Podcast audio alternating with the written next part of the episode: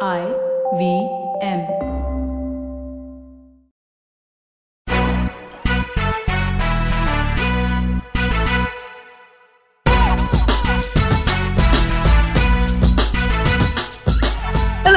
we're Team. Welcome to an all new episode of Press Decode, a weekly podcast where we take Splainer's mission to declutter the news one step further. Check out our newsletter for more stories and follow us at Splainer In to keep up with all the fun things we plan for our Splainer fam. So sit back, relax, and don't let the news give you the blues. I'm Sarah, your host for the day, and we have both Prafulla and Vagda on this episode. We have three segments for you today. In our big story, we're talking about the controversy around Joe Rogan's Spotify podcast. In our food for thought segment, we're going to look at Netflix India's growing woes. And then in our final segment, we will be roasting and toasting our fave and least fave items. All right, let's begin with our big story. So, this story might not be big in India right now, but Spotify is big here. And well, this story has implications on that. So, to catch you up, Spotify has an exclusive contract with the macho podcast host Joe Rogan to host the Joe Rogan Experience. I wanted to make fun of it, and then Vagda is like, Press Decode is also not the best, most oh. imaginative name. Yes. So, I'm just not going to. Which is, anyway, the Joe Rogan Experience is also the most popular podcast on this platform. It is downloaded nearly 200 million times per month and brings in $30 million a year, making him the world's highest earning podcaster. But it has been under pressure from health experts and its own employees who have complained about Rogan's controversial views on everything from transgender persons to COVID vaccines. Yep, he leaves no stone unturned on the offense train. For some examples, his description of watching Planet of the Apes. We walked into the Planet of the Apes. We walked into Africa. We walked in the door and there was no white people. There was no white people. He also delights in inviting anti vaxxers as guests. Many of them have been banned from other platforms for spreading misinformation. He's told young people not to bother getting vaccinated and has personally endorsed the use of ivermectin, which is an anti parasite drug, as COVID treatment, all while claiming he's not an anti vax person. Now, all this considered, this simmering tension came to a head when music legend Neil Young issued an ultimatum to Spotify.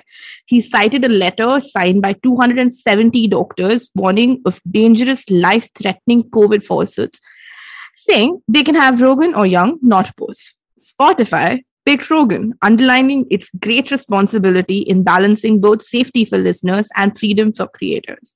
Soon, young pal and fellow music icon Joni Mitchell followed his lead, and even guitarist Nils Lofgren followed suit. Other than this, there has been dead silence from other musicians and celebrities like the Obamas, who also have Spotify deals. All things considered, Harry and Meghan did issue a statement expressing their concerns about COVID content on Spotify, but again, that was it. In the bargain, Spotify lost $4 billion dollars in market as its shares stumbled after Young's boycott, but eventually it jumped back up by 12%. So that also didn't last very long. Rogan decided to calm the raging controversy by saying, If I pissed you off, I'm sorry. I will, but then I'm just being an ass right now. He didn't say more. Uh, I will do my best to try to balance out these more controversial viewpoints with other people's perspectives so we can maybe find a better point of view. Sounds okay, I guess. And Spotify eventually unveiled new content policy rules and will add content advisory labels to episodes, including those by Rogue. So, better late than never, I suppose. But all this just points to how our fave streaming service decided to choose Rogan's podcast over music. Does this mean it stopped giving a damn about music, or is it just the sheer popularity that Rogan commands? You know, I think there's plenty of reasons for Spotify to keep Joe Rogan on its roster. For one, like you said, he's insanely popular. I couldn't understand why for the life of me. So I looked up what people had to say, um, and it just boils down to the fact that, oh, he isn't afraid to talk about controversial topics. Many people say Rogan is objective because he talks about the flip side of what the media is covering. And, you know, he cusses, is blunt when he disagrees with his guests on the show, which is not something that you see often and does have the presence to pull in an audience. Um, in the first month that he was with Spotify, the Joe Rogan experience attracted almost 3 million listeners and made up 5% of all podcast listeners in its early days. Which is you know impressive given that there isn't a particular podcast that has made a cultural impact like a game of thrones or friends or you know um, just there isn't a podcast that's big enough hmm Yeah. and you know i'm not particularly impressed i do understand why he's seen as objective because you know uh, he's had people like kanye west on the show but he also has had elon musk and bernie sanders and musk and sanders both are famously twitter rivals. Uh, they do not like each other. But then the fact that he calls these people and interviews them probably shows him as you know somebody who is able to talk to both sides of the coin but i mm-hmm. don't think that qualifies him to be this paragon of free speech that twitter touts him to be especially when he invites anti-vaxxers as, and most of the anti-vaxxers that he has invited have famously been banned from several platforms. And yes the debate around free speech has been beaten to death and then some more. But the issue here is less about censorship or cancel culture and has more to do with misinformation that is at this point in time a public health hazard. Uh, yeah and you know rogan has had his fair share of controversies but convincing people that vaccines alter your genes and are more dangerous than actually getting covid should have warranted at least an advisory from the host platform being Hmm, spotify here. And you know all of us got covid in a very short uh, span of time. I think all of us know.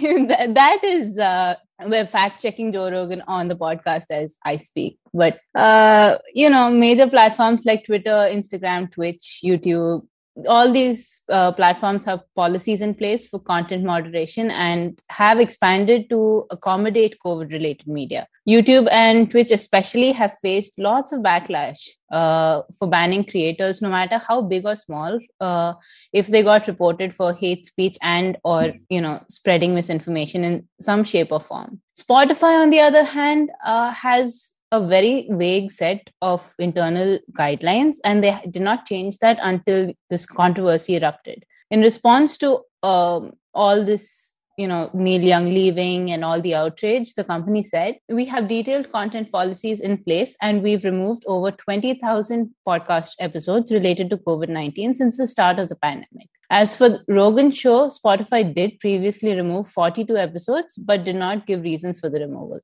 to put it into perspective, that is 42 out of 1768 episodes of the Joe Rogan podcast. Wow. Yeah. And I don't know whether the Joe Rogan experience should have been pulled, but should Spotify have better defined its COVID and content policies before uh, being pushed into the hot water? Definitely. But what I know for sure is both Spotify and Rogan are making absolute bank off of the show. I mean, for a fun tidbit, it's not like Neil Young isn't. Uh, he told his uh, subscribers, like his fans or whatever, they get four months of free Amazon Prime Music, like because of all this. So, and like even Apple's Apple Music's been really cheeky. So, all in all, it's been great in terms of PR for a lot of people. But before we get into how, uh, as in how much money these guys have made, can we just like talk about how they make money? You Yes. know, so Spotify began in 2006 with a goal to become an online repository of all the world's music. So it began as a music first company and it wanted to become like the world's go to music streaming platform. And for that goal, it struck deals with all major and indie music labels and pretty successful in its efforts. It, its online library hosts over 70 million songs with 172 million paying subscribers and 381 million active subscribers, which are the freemium subscribers also. But how do they make money, right? They don't own the music. It makes Mm, yeah. 95% of its revenue by streaming music with advertisements, but it doesn't own the copyright to the music. So it basically purchased the music on a license and it spends over 70% of its revenue on royalties to rights holders that are divided into royalties to record labels and those to singers and composers. And record labels form the larger chunk of this, obviously. And actually, Spotify is infamous for its really, really low pay per stream ratio Yeah. to like artists. Neil Young is Hmm. not going to lose a match because he's still a big, big guy, but like smaller Yeah. uh, artists are, lose out generally. Apple Music has better rates in comparison. Anyway, the point is that it doesn't seem like a very good business model. You're paying 70% of what you earn in just content. That's operating Mhm. expenditure and doesn't even include the other operational expenditure. And it shows in the numbers. Spotify's gross revenue in 2021 was $9 billion, but it reported a loss of $658 million. So the company has never even posted an operating profit. That is so baffling for a company that is as big as Spotify is. But like, I think this is just startup culture. Like, everybody runs on nothing.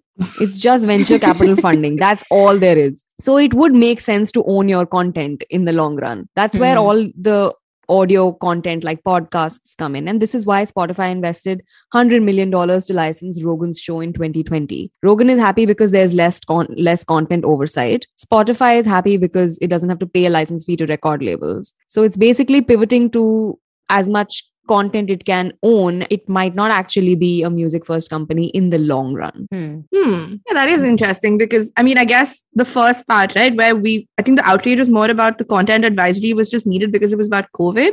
Hmm. But on the other hand, Spotify does get to make these decisions for its own economics. Yeah. Yeah, and- definitely. Yeah. Anyway, on that note, we come to the end of our first segment. We will be right back after a short break. You're listening to Press Decode on the IVM Podcast Network.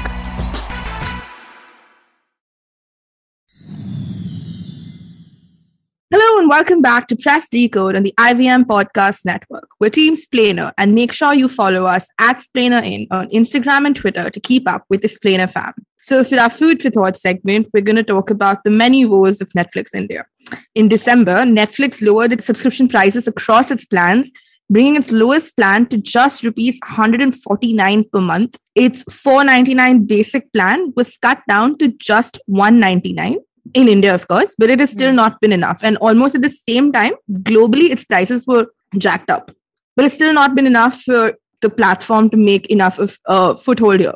The platform subscriber count in India is just 5.5 million versus Amazon Prime Video's 19 million and Disney Plus Hotstar's whopping 46 million. India has more than 75 streaming services already. There are a few hits and many failures. But over the recent past, Netflix India is just not making the cut.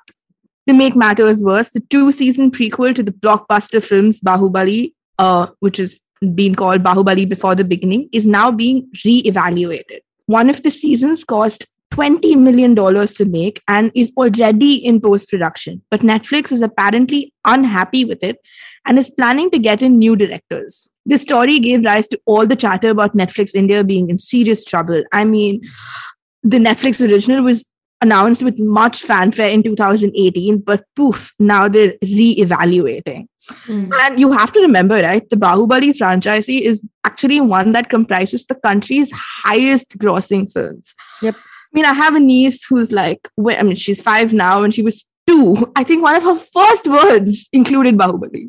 Oh my god! It was ridiculous. It- none of us knew what to do with this.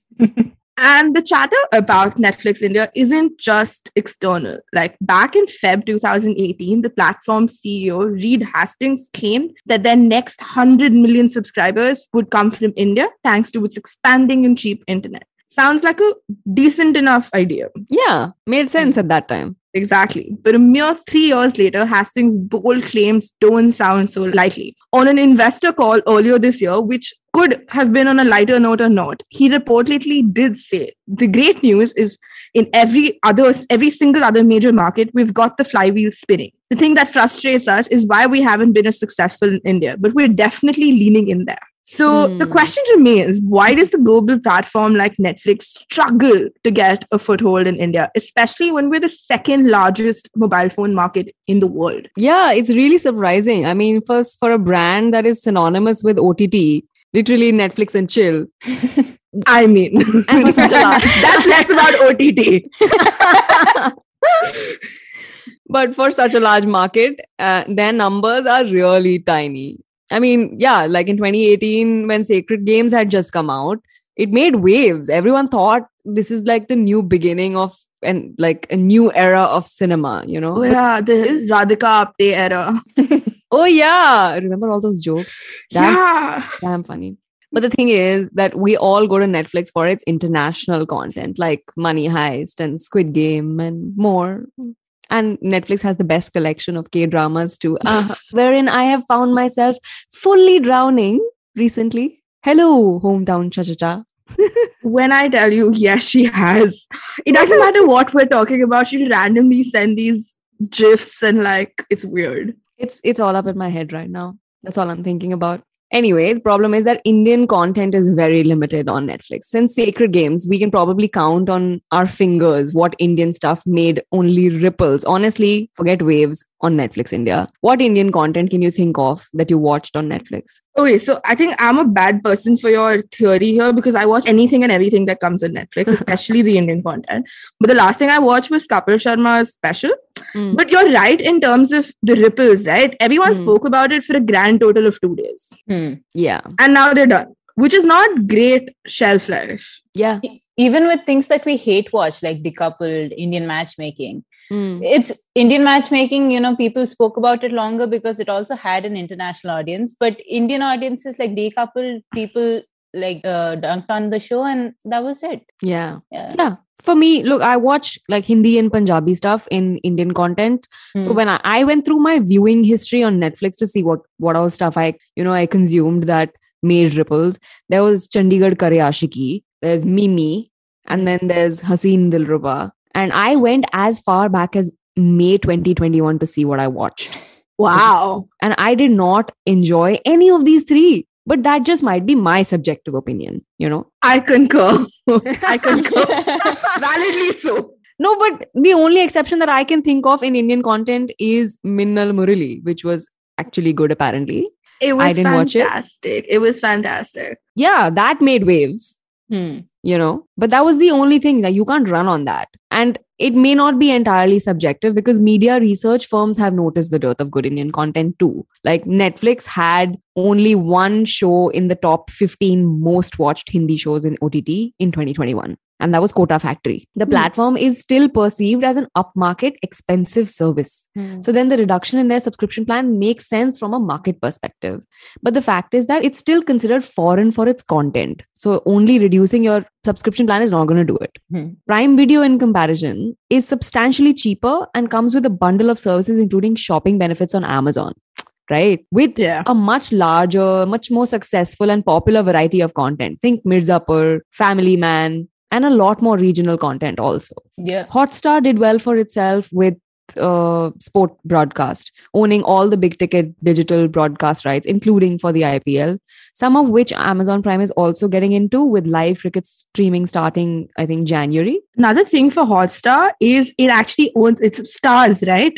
So a lot of your Hindi mm. soap operas, they are there. Yeah. So I, my mom watches a lot of that. She streams a lot of that on Hotstar. Yeah, makes sense. But see, in my it's pretty simple in my opinion. Like you have this expensive subscription plan that has mostly foreign content. So that's your straightforward answer as to why you're unable to break into Indian mass TV consumption. That's it. Yeah, and you know, also Netflix hasn't learned how to capture Indian audiences beyond, you know, the people who got drawn in with the brand name in the beginning. Like if you look at the Bahubali prequel, for example, Netflix snapped it up as soon as uh, you don't know they could get their hands on it. Um, and the company wanted it to be a hindi first pan india show uh, which is going to be an issue when the film is the franchise is a telugu uh, franchise and is made by telugu crews. So there's going to be a lot of push and pull just make trying to make that show. And for a business model that depends so much on understanding your demographic this is a big surprise because how do you not do your research? And it has cost you now like 150 crore. I mean, and, Bollywood's trying this for decades. so I don't blame Netflix. Uh, but you know, people still end up watching that. Yeah, that's true. Yeah, Netflix. Now we have a lot much. more choice. We can ignore Netflix if we want. That's true. That's true. Uh, and with you know the Bahubali prequel, the pandemic did you know cause production delays, but this is what the showrunners had to say. They hired the wrong people. Talking about Netflix, from day mm-hmm. one. Despite its diligence, Netflix doesn't seem to be aware about how much money is being squandered in India. So, this is like what Sarah said the show is in post production, and now they're looking for directors to go in and redo it. And this isn't just an India only problem. Netflix is suffering around the world. Uh, it announced its slowest growth since 2015. And the forecast for Q1 this year was so bad, it caused its stock to decrease by 25%. Oh my God. All this in a year that we've been at home and actually been streaming. Exactly. Yeah. And the fact that the forecast was so bad that it just cut down your stock by that much is has to say a lot about where you're at. And obviously, For then sure. there is the piracy. So I was surprised to find out that Telegram Messenger is a huge contributor to this. If you're unfamiliar like I am, Telegram got a lot of traction during the WhatsApp migration because of all its privacy features. Hmm. In addition, the Messenger allows bots that can manage groups. The group limit itself is 200,000. Plus, it lets you send files up to 2 GB. Many are reportedly pirating movies, music, games, and video on demand content. So, since Netflix subscriptions are thought to be pricier, why would people pay for it? And that's why there's a significant number that's taken to pirating. It's like we're back in the early 2000s. But uh, that brings me to subscriptions. In the US, streaming has been made much cheaper than cable. One study found actually that users who paid for streaming saved an average of uh, 168 per year. Uh, and there was one user who was getting a discount off of their uh, cable TV. But as soon as that discount expired, um, they switched to um, streaming because that was much cheaper. They, in fact, were saving like $800 per year just by switching to streaming. But it's obviously not the same in India because uh, even with a price reduction of almost 60%, people are not taking to, you know, paying for the content. Uh, people are pirating and it's again, it's seen as upmarket. So we're not used to paying for, uh, you know, uh, paying an entity that we don't know as opposed to cable operators that you will probably speak to and say, come uh, install this in my house. Uh, and executives are optimistic because Brazil and Japan were initially tough markets for them. Um, including subscription bundles like Airtel and Jio has helped a lot, especially you know the way Amazon has done it. They've uh, but the fact is that Netflix still has tough uh, competition here in India, be it Hotstar, be it uh, Amazon, and I don't think it's getting beat anytime soon. Hmm. That's true. On that note, we come to the end of this segment. We will be right back after a short break. You're listening to Press Decode on the IVM Podcast Network.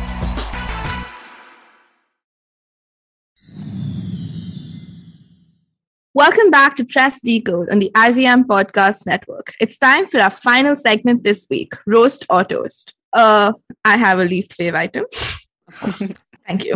Bring it. A new study by economists who work out of Stanford, MIT, the University of Chicago, etc., have found that working in your PJs gives you six extra hours a week because you save basically 60 minutes a day from not commuting, 10 minutes from skipping daily grooming tasks like showering, shaving, putting on clean clothes, or putting on makeup.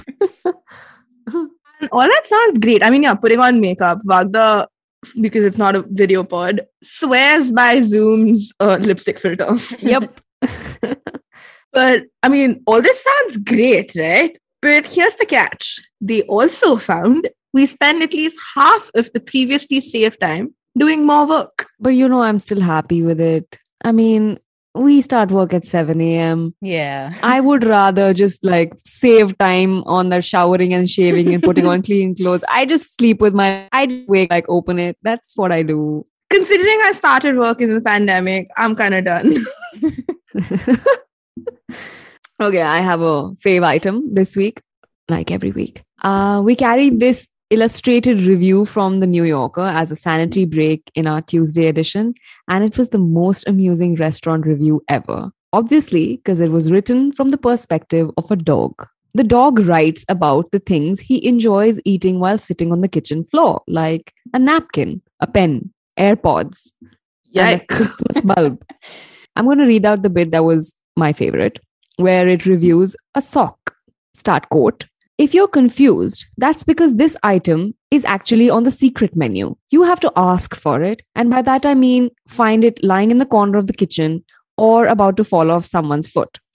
but when you do find it, it will be well worth the wait. the satisfaction of tearing through a cotton sock and then swallowing it whole is like nothing else except for the taste of wool socks, which are exquisite. End quote. This is a very poetic dog.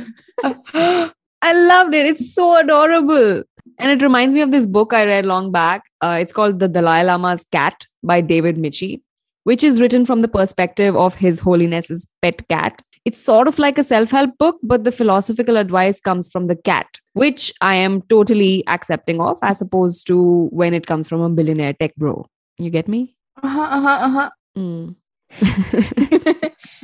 and I also have a fave this week. Um, this is something we carried in the Friday edition as one of our headlines. A new research paper has claimed that octopi and other cephalopods are actually aliens from space. I mean, they look it, but. Mm-hmm. And this is from a completely serious scientific paper that has been published. And the authors basically say that it rained frozen squid millions of years ago. And these squid then interacted with genomes on Earth, causing genetic mutation.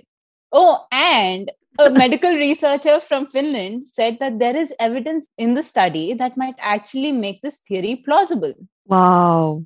I mean, we might as well be living in a Star Trek episode, and I, for one, welcome our alien overlords. Yes. Well, the All budget hail. made me understand that I'm a finance trick. Now, this makes me believe that now it's my era to be a science trick. okay, science trick. Thank you. And that was our show this week. Thank you so much for joining us on Press Decode. You can catch us every Thursday on the IVM Podcast Network. And guys, please remember don't let the news give you the blues.